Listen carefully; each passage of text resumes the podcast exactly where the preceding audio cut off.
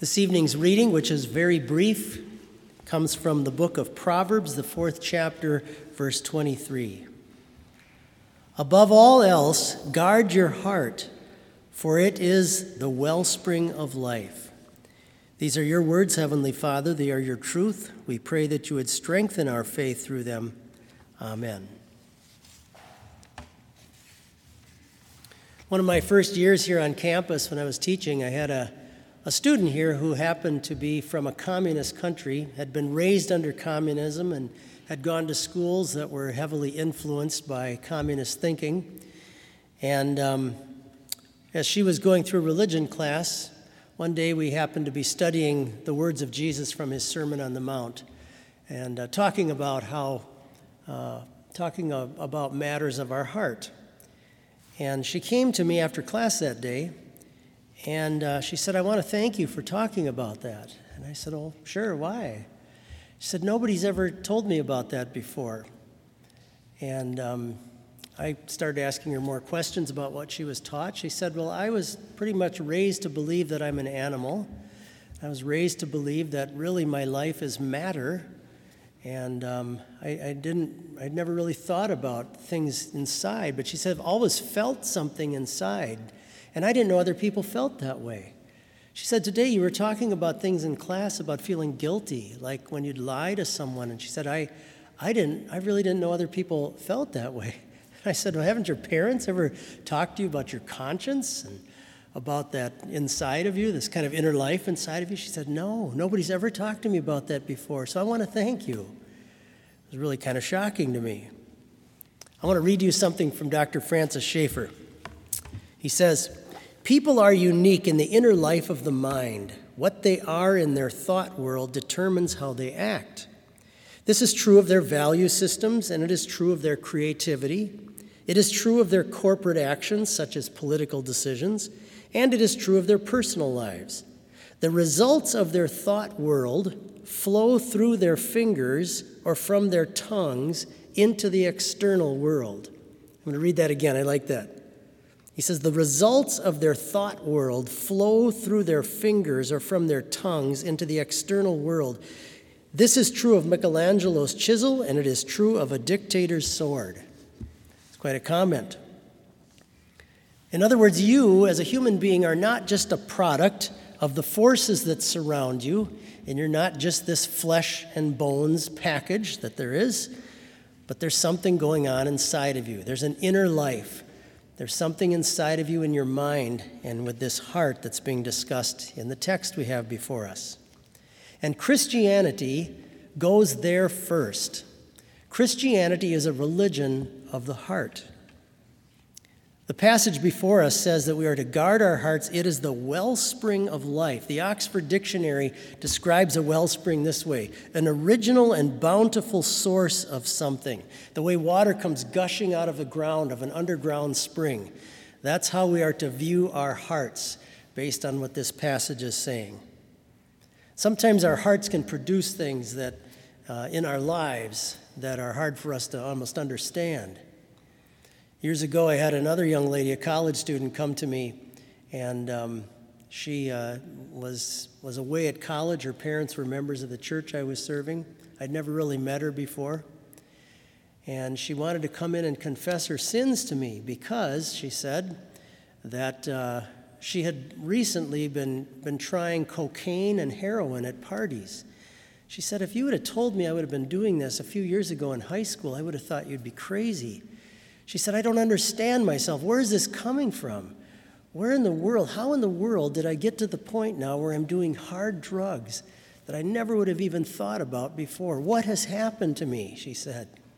And we sat and talked about it, and, and we got her to trace it back to certainly her heart. There were things that were going on in her mind and heart that had caused her to make these rather poor decisions. And if you've ever done something that you look back on now that was just absolutely despicable, if you've ever done something that, that even now shocks you about yourself, or certainly at least would shock other people that, that know you, if you've ever fallen into something that is, is just so depraved,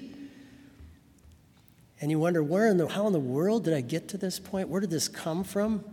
That's where it starts, in the wellspring of our hearts. Jeremiah says this the heart is deceitful above all things and desperately wicked. Who can understand it?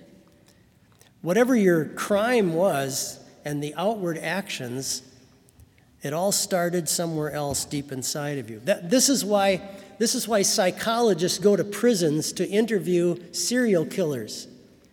And they try to break down their thinking and find out how did you get to this point because we need to make sure to stop it in other people. It's not just the outward murders that took place. We got to find out how did this happen in you? What happened in your childhood? What happened in your life, in your upbringing, in your thinking? What events took place that made something internal in you get so spoiled and corrupt? Someday, I hope you're blessed with being a parent. It's a blast, it's a wonderful thing.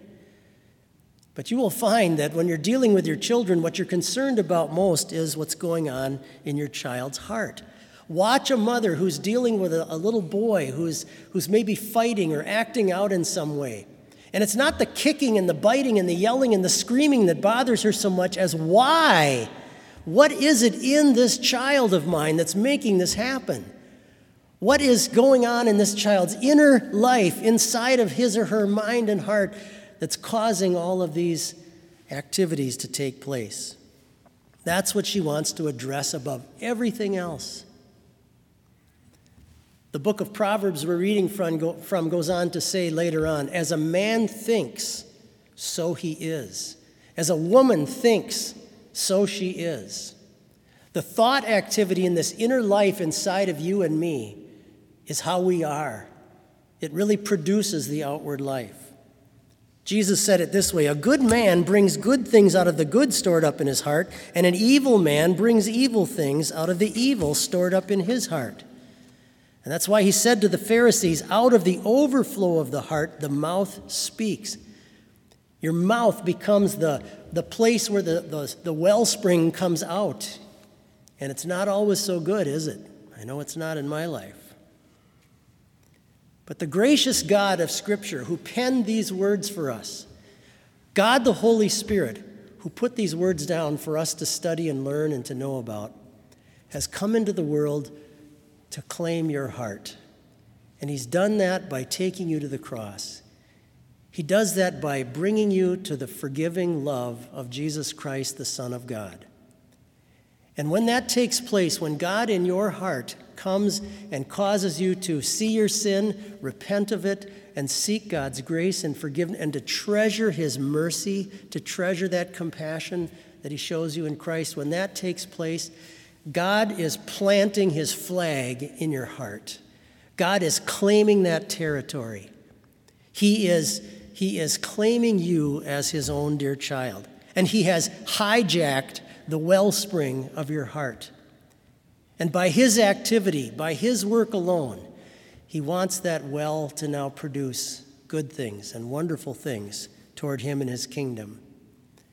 Now, there may be times when we're still struggling with thoughts of things that we've done in the past, and, and our own minds, our own inner life inside of you might challenge you and make you wonder if you're even a child of God with some of the despicable stuff that you and I have done in our lives. But as the Bible says, if, if our hearts condemn us, God is greater than our hearts. Thanks be to God. So, how do we, how do we guard our hearts? That's the point of this text. How do we safeguard this wellspring that's there inside of us? You're doing it right now, sitting and listening to God's holy word. You do it when you receive the sacrament for the forgiveness of your sins. When you allow the Holy Spirit to penetrate deep down inside of your thoughts. When you confess your sins before God and receive His mercy. When you're honest about your confession when you're truly, actually honest about your confession before God. So He comes to forgive you of everything you've ever done wrong. You safeguard your heart through your prayer life, surrounding yourself with fellow believers who want to encourage you and support you and, and keep you going in this faith. And when doubts arise inside of you, you can safeguard your heart by taking them to places where they can be answered in the light of God's saving word. My mom was tremendous at working on my heart. She was, from God's perspective, a heart surgeon. And she labored at that. And trust me, there were a lot of days that was really hard work. The last hymn that I got to sing with my mom before she died at a family devotion, we sang. About an hour and a half later, she died. The last hymn is the one we're going to sing at the end of our service tonight, and it's kind of become a famous Bethany hymn, if you will, by Thomas Kingo. On my heart, imprint thine image, blessed Jesus, King of grace. May that always be the prayer for each one of us as we go through this life as we someday look forward to the blessed home in heaven God has prepared for us. Amen.